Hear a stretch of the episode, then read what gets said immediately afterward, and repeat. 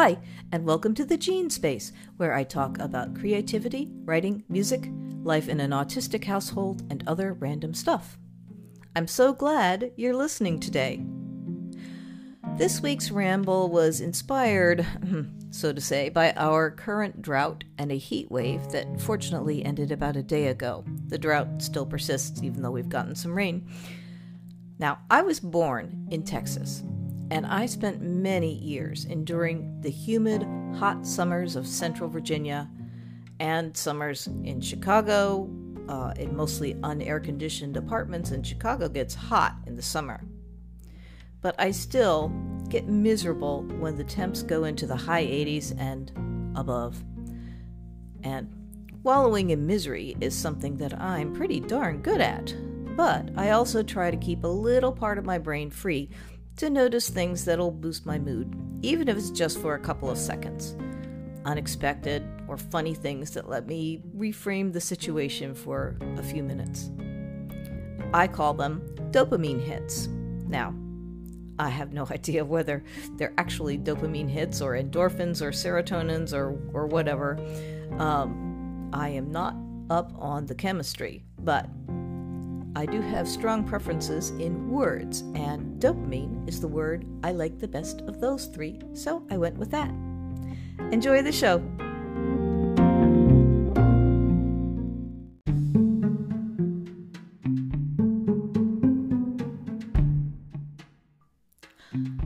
Last year's summer was annoyingly rainy.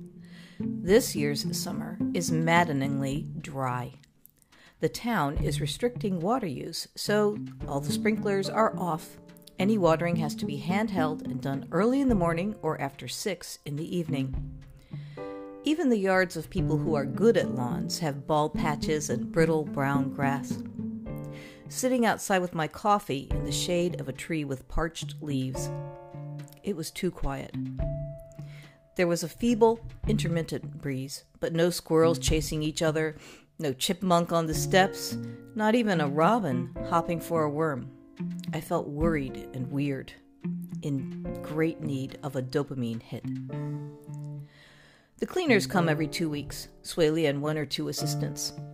I stay out of her way by biking in the basement, running errands, or, as today, enjoying coffee and a book outdoors.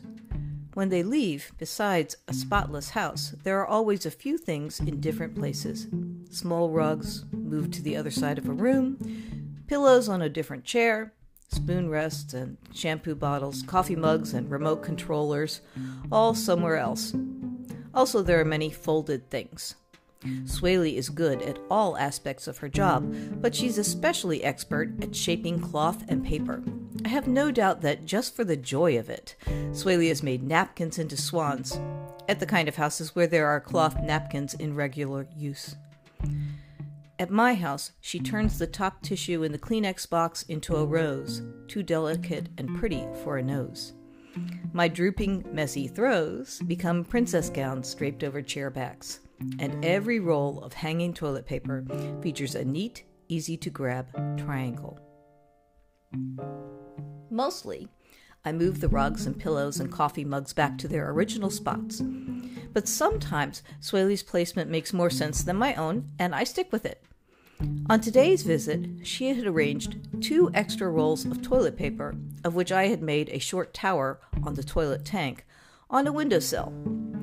I have a picture in my essay, but I will describe. So it's a window with a shade, and in the middle of the sill is a little tray that I have um, various toiletries on, um, some uh, brushes, uh, scissors, a couple of hair products, and on either side is one toilet roll laid on its side with a little triangle in the front.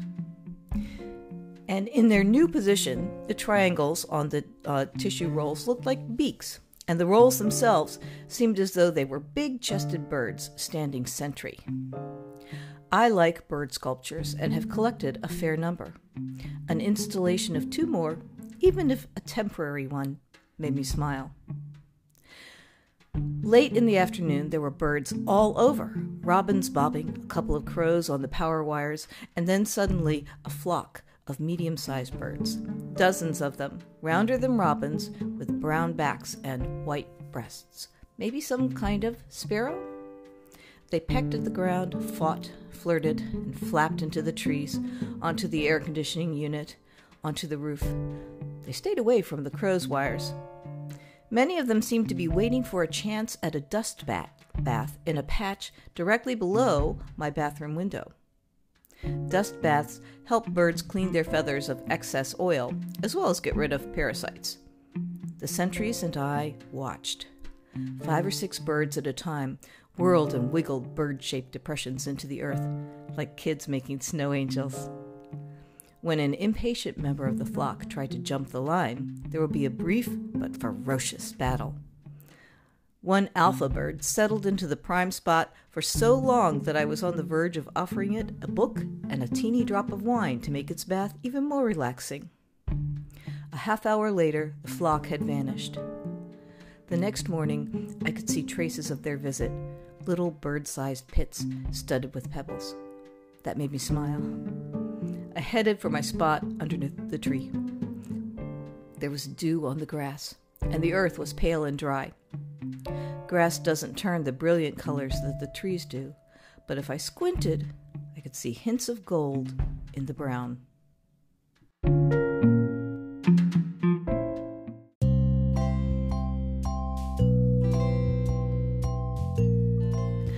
Thanks so much for listening I went down a bit of a rabbit hole as I was recording the essay this morning. I was delighted and shouldn't have been surprised, but I was, to discover that tissues and toilet paper can be mixed with other stuff, like water, to make a sculpting medium. Um, so there's all kinds of cool photos about uh, toilet paper sculptures. And also, I found that there are books on Amazon about how to apply origami techniques to tissues and TP and other household items. For example, toilet paper, origami on a roll, decorative folds and flourishes for over the top hospitality. That's a title. There's also a book called The Lost Art of Towel Origami. And I'm torn between wanting to give this book to Swaley for Christmas or hoping that she never lays her hands on it. So, my question is, of the day is Do you look for dopamine hits like I do? And where do you find yours? I would love to know. You can check out this podcast as a blog on my WordPress page. There's a link in the description box. And if you'd like to support this show, that would be awesome. There's a donations button on my homepage. Until next time, be well.